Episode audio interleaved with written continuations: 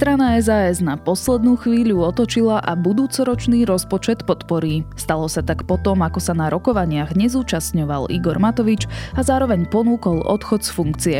Napravia sa vzťahy medzi Olano a SAS a môže Eduard Heger rátať s Richardom Sulíkom pri rekonštrukcii vlády. Je streda, 21.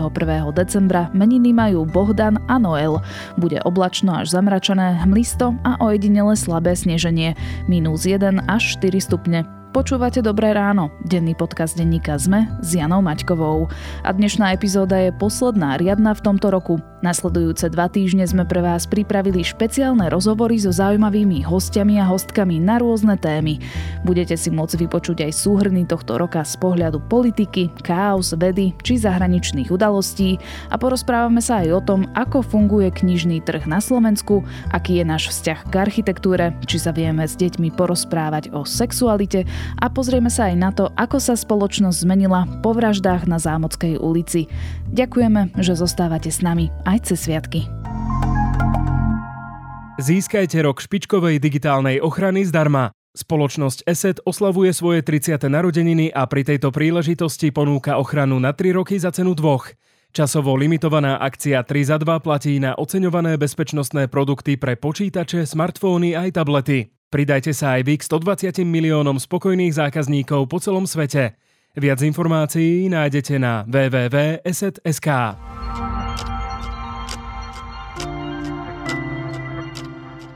A teraz už krátky prehľad správ. Zákon o štátnom rozpočte podporia okrem Oľano, Sme rodina a strany za ľudí aj SAS. Rozpočet má obsahovať výdavkové limity, zdaní sa ruská ropa, zníži sa DPH na gastro a športoviská na 10% a majú sa zrušiť aj koncesionárske poplatky. Igor Matovič oznámil, že odíde z postu ministra financií, ak SAS rozpočet podporí. O rozpočte sa bude hlasovať zajtra o 11.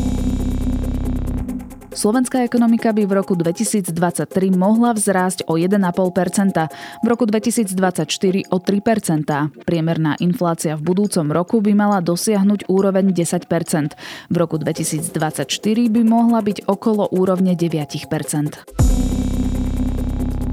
Ukrajinský prezident Zelenský navštívil Bachmut. V meste už niekoľko mesiacov prebiehajú jedny z najťažších bojov medzi ukrajinskou armádou a ruskými silami. Zelenský sa v Bachmute stretol s predstaviteľmi armády. Zároveň odovzdal vyznamenania vojakom, ktorí už viac než 4 mesiace odrážajú ruské pokusy o dobitie mesta.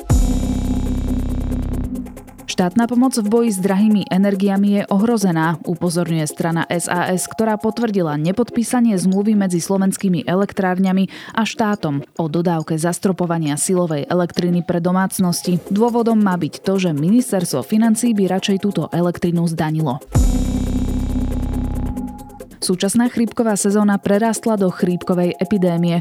Podľa hlavného hygienika Jana Mikasa sa tak naplnili predikcie o silnejšej aktivite chrípky. V preplnených interiéroch odporúča nasadiť si respirátor. Viac aktuálnych správ nájdete na Sme.sk alebo v mobilnej aplikácii Denníka Sme.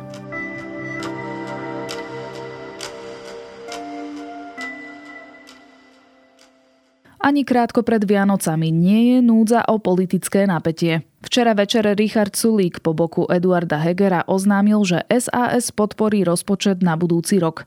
Do zákona roka sa nakoniec dostali aj požiadavky liberálov a zároveň Igor Matovič avizoval odstúpenie zo stoličky ministra financií. Otvára to nové možnosti spolupráce SAS a Oľano bez Igora Matoviča?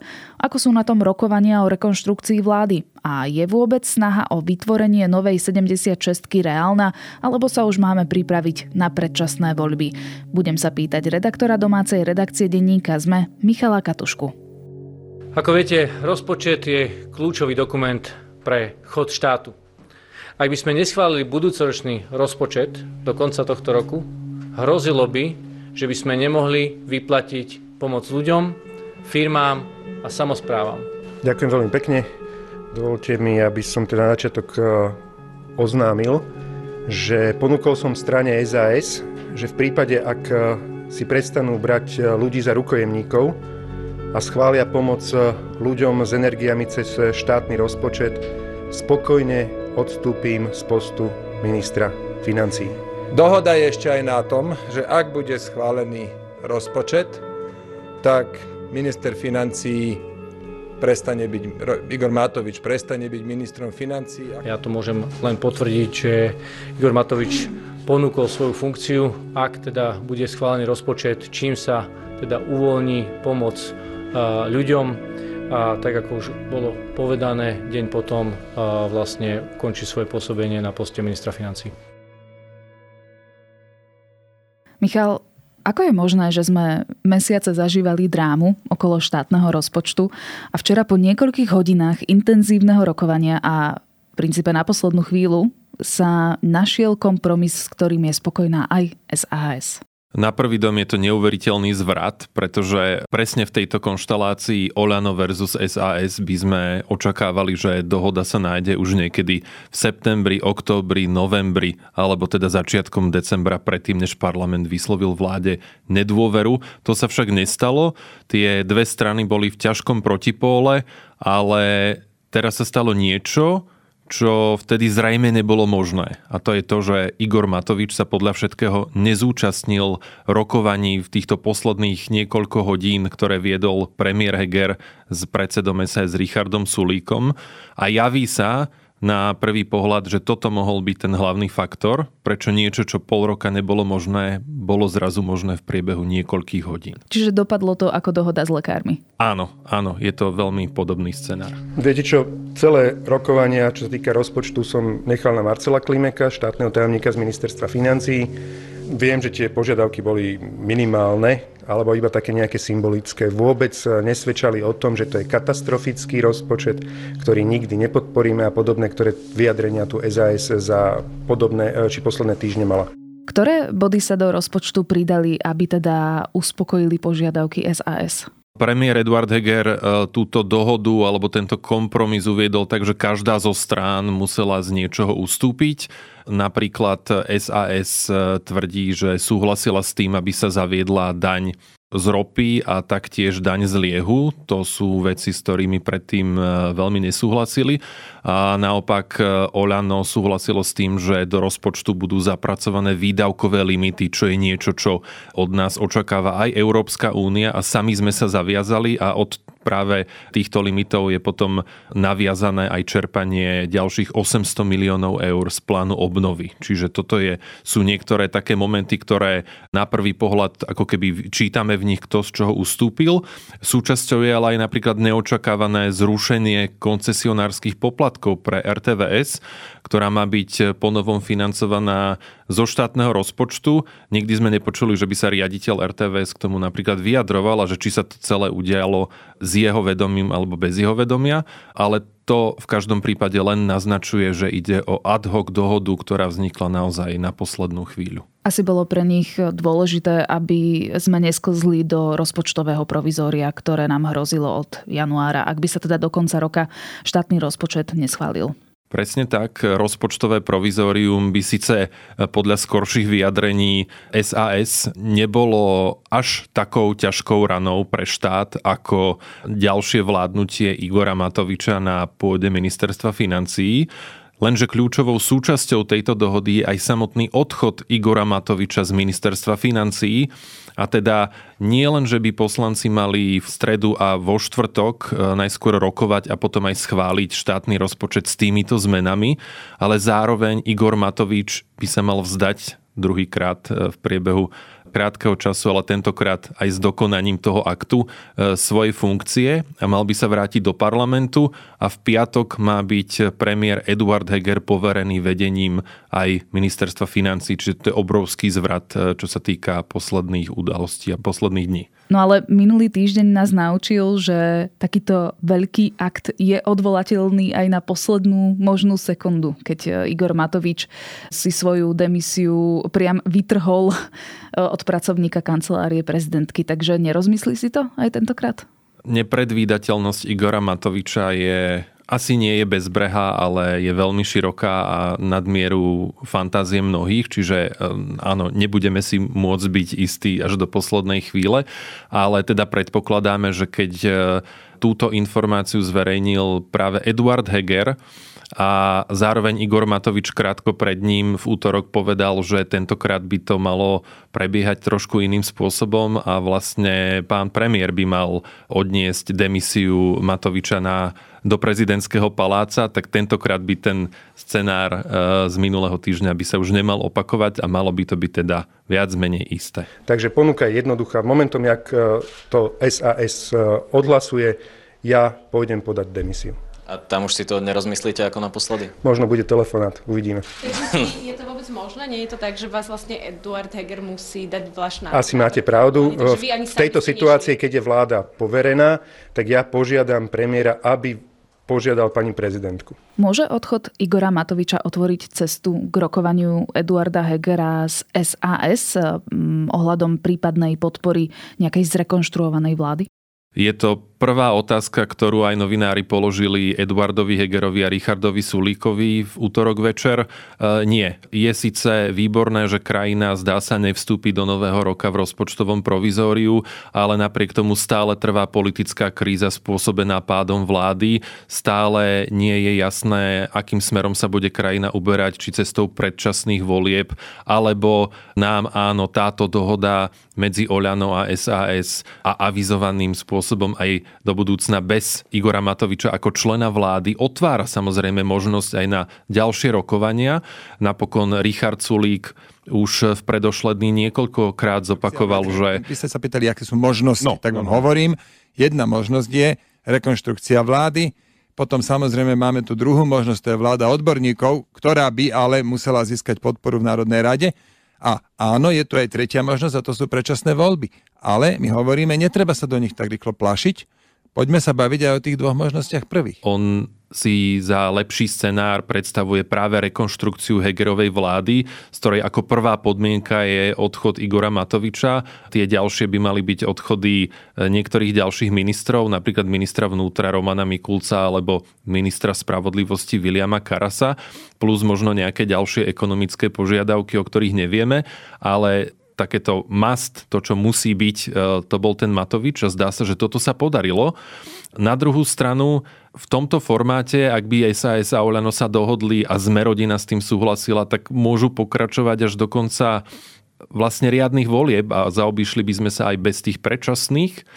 Avšak Igor Matovič na svojej tlačovej konferencii v útorok večer povedal takú zvláštnu vec, keď povedal, odpovedal na inú otázku, odpovedal na to, že kedy zverejní, akým spôsobom chce prezentovať údajnú korupciu Richarda Sulíka, ktorú chcel prezentovať v predvolebnej kampani.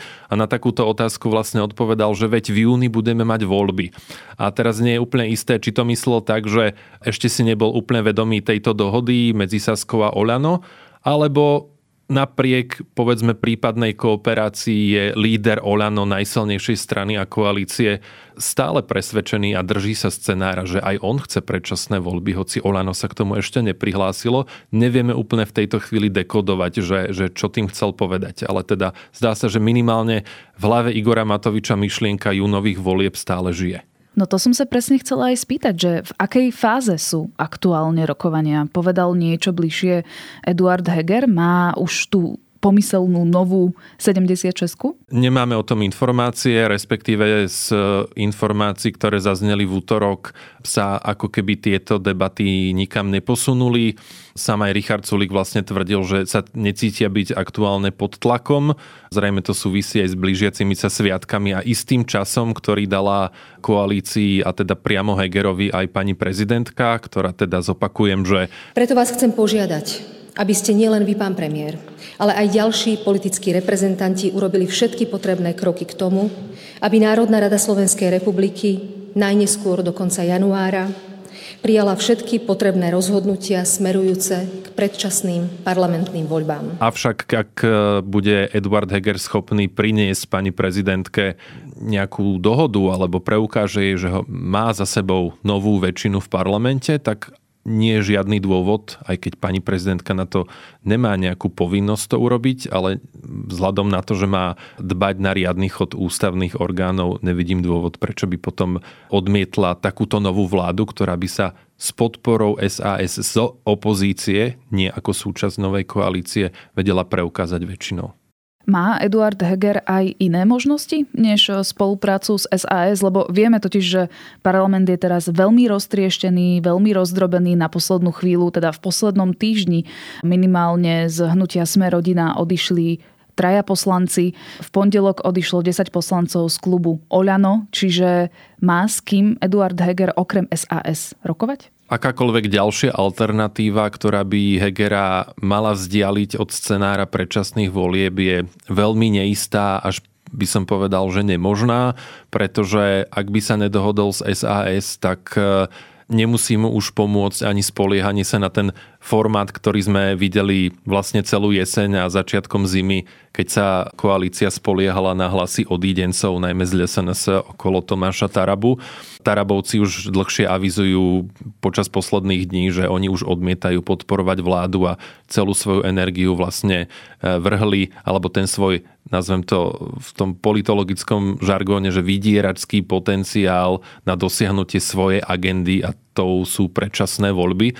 Takže nezdá sa, že by existoval iný možný scenár a treba tam dať poznámku počiarov, že aj koaličná zmerodina síce hovorí, že je otvorená dohoda medzi Oľano a SAS, ale na druhú stranu Boris Kolár je človekom, ktorý najčastejšie spomedzi koaličných lídrov spomína predčasné voľby a rovnako aj, aj v útorok povedal, že on vyžaduje alebo veľmi by potreboval, aby parlament napriek prípadným budúcim dohodám schválil doplnenie ústavy, ktorá by potom neskôr, keby to bolo a ak by to bolo potrebné, umožnila skrátiť eh, mandát parlamentu. Ale ja vám poviem za seba. Nech to bude akokoľvek. Ja rešpektujem eh, želanie pani prezidentky do leta urobiť predčasné voľby, alebo Aha. potom ešte, my máme hraničný termín september Uh, prípadne september predčasné voľby. To znamená, že aj ja tlmočím mojim partnerom, aj Saske, aj Olanu, že keď by aj takáto nejaká 76 mala vzniknúť, tak uh, prosím, urobme tie predčasné voľby. Na schválenie zákona o predčasných voľbách uh, treba ale ústavnú väčšinu, čiže 90 hlasov. Nájde sa ich toľko? 90 hlasov zatiaľ nevidieť. SAS na jednej strane hovorí, že ona si uvedomuje, že teoreticky v prípade nedohody e, môže byť scenár predčasných volieb aktuálny, ale je to pre nich ten posledný variant a nezdá sa, že by zatiaľ boli vyčerpané všetky ostatné možnosti, pričom oni preferujú aj úradnícku vládu pani prezidentky ako niečo, čo je lepšie ako predčasné voľby. Takže cez poslancov SAS tá 90 neprejde a jedinou ďalšou možnosťou je, že by sa pridalo Oľano.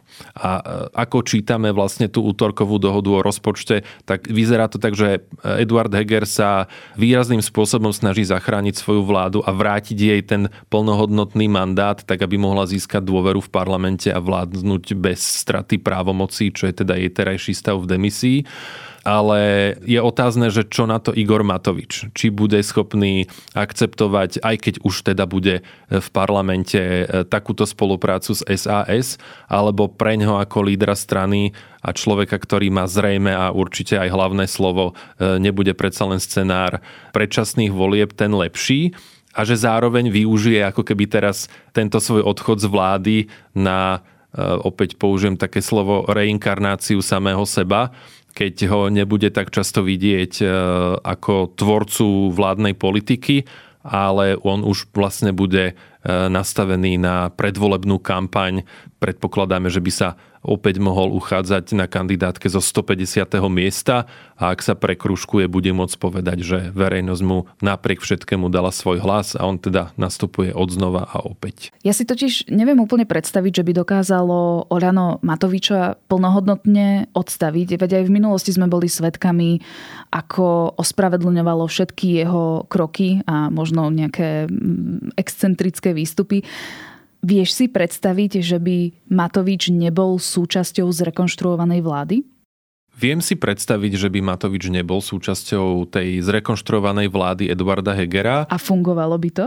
To je dobrá otázka, záleží, že čo by to vlastne znamenalo, ale ja tú situáciu čítam tak, že ak je Igor Matovič ochotný odísť z vlády, tak je to preto, že Igor Matovič sa tak rozhodol a nie preto, že by e, ho k tomu niekto donútil, hoci viem o tom, že aj vo vnútri Oľano boli silné tlaky od niektorých straníkov, vrátane niektorých kľúčových ministrov, aby Matovič položil túto funkciu a nebránil tomuto scenáru, ale to, ako ja čítam Igora Matoviča, je, že ak sa takto rozhodol, tak to znamená, že má nejaký svoj plán a že bude sa snažiť to obdobie využiť na to, aby napríklad sa plným spôsobom vrhol do predvolebnej kampane v mene Oľano, nebol zaťažený tou ministerskou funkciou a všetkými tými nánosmi, ktoré ministra financí budúci rok čakajú.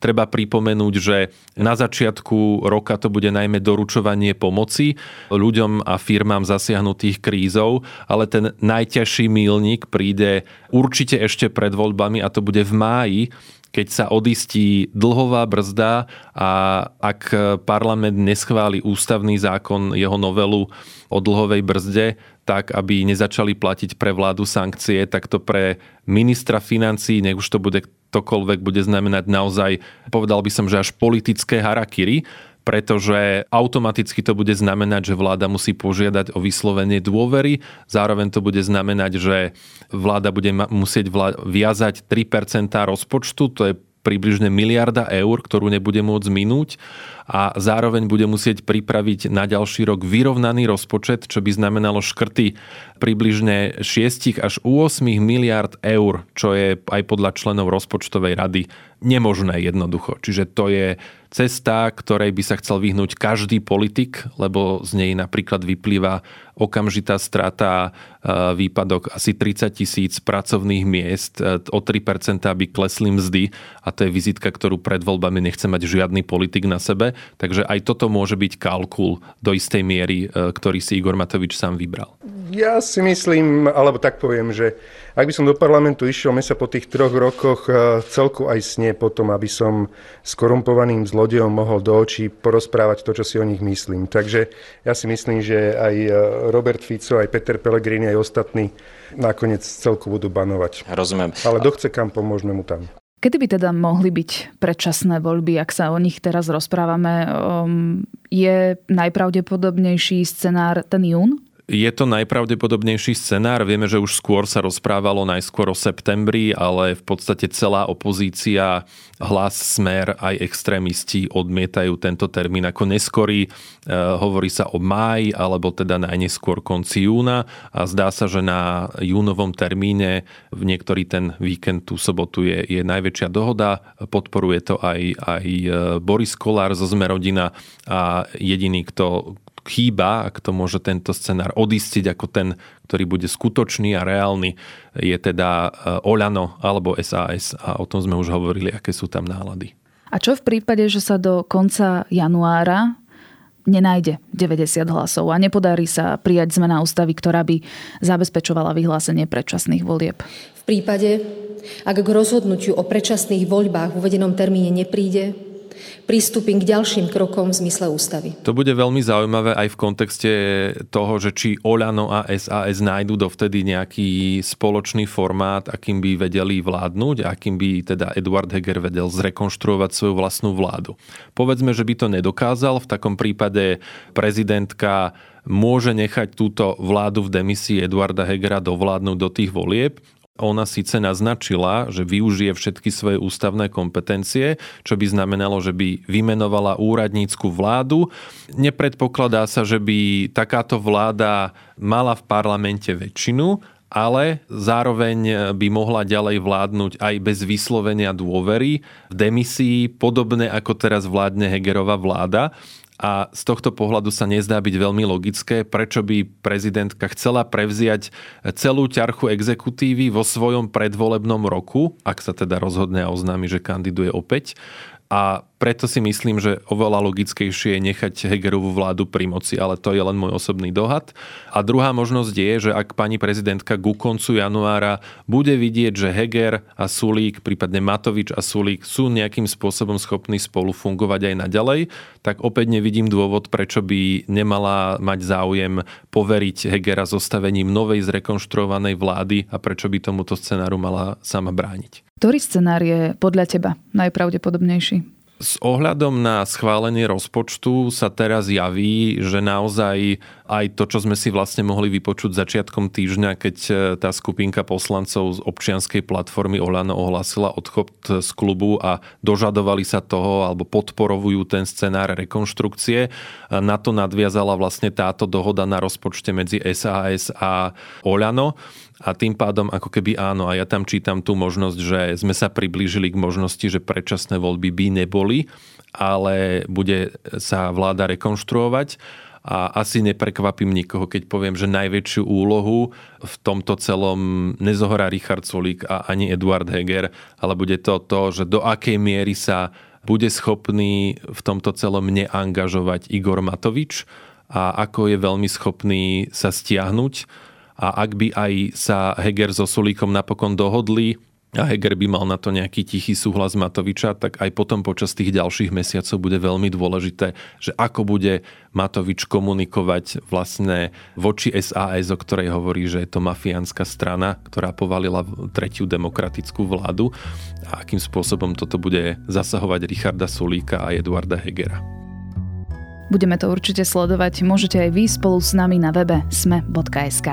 Toľko redaktor denníka Sme, Michal Katuška.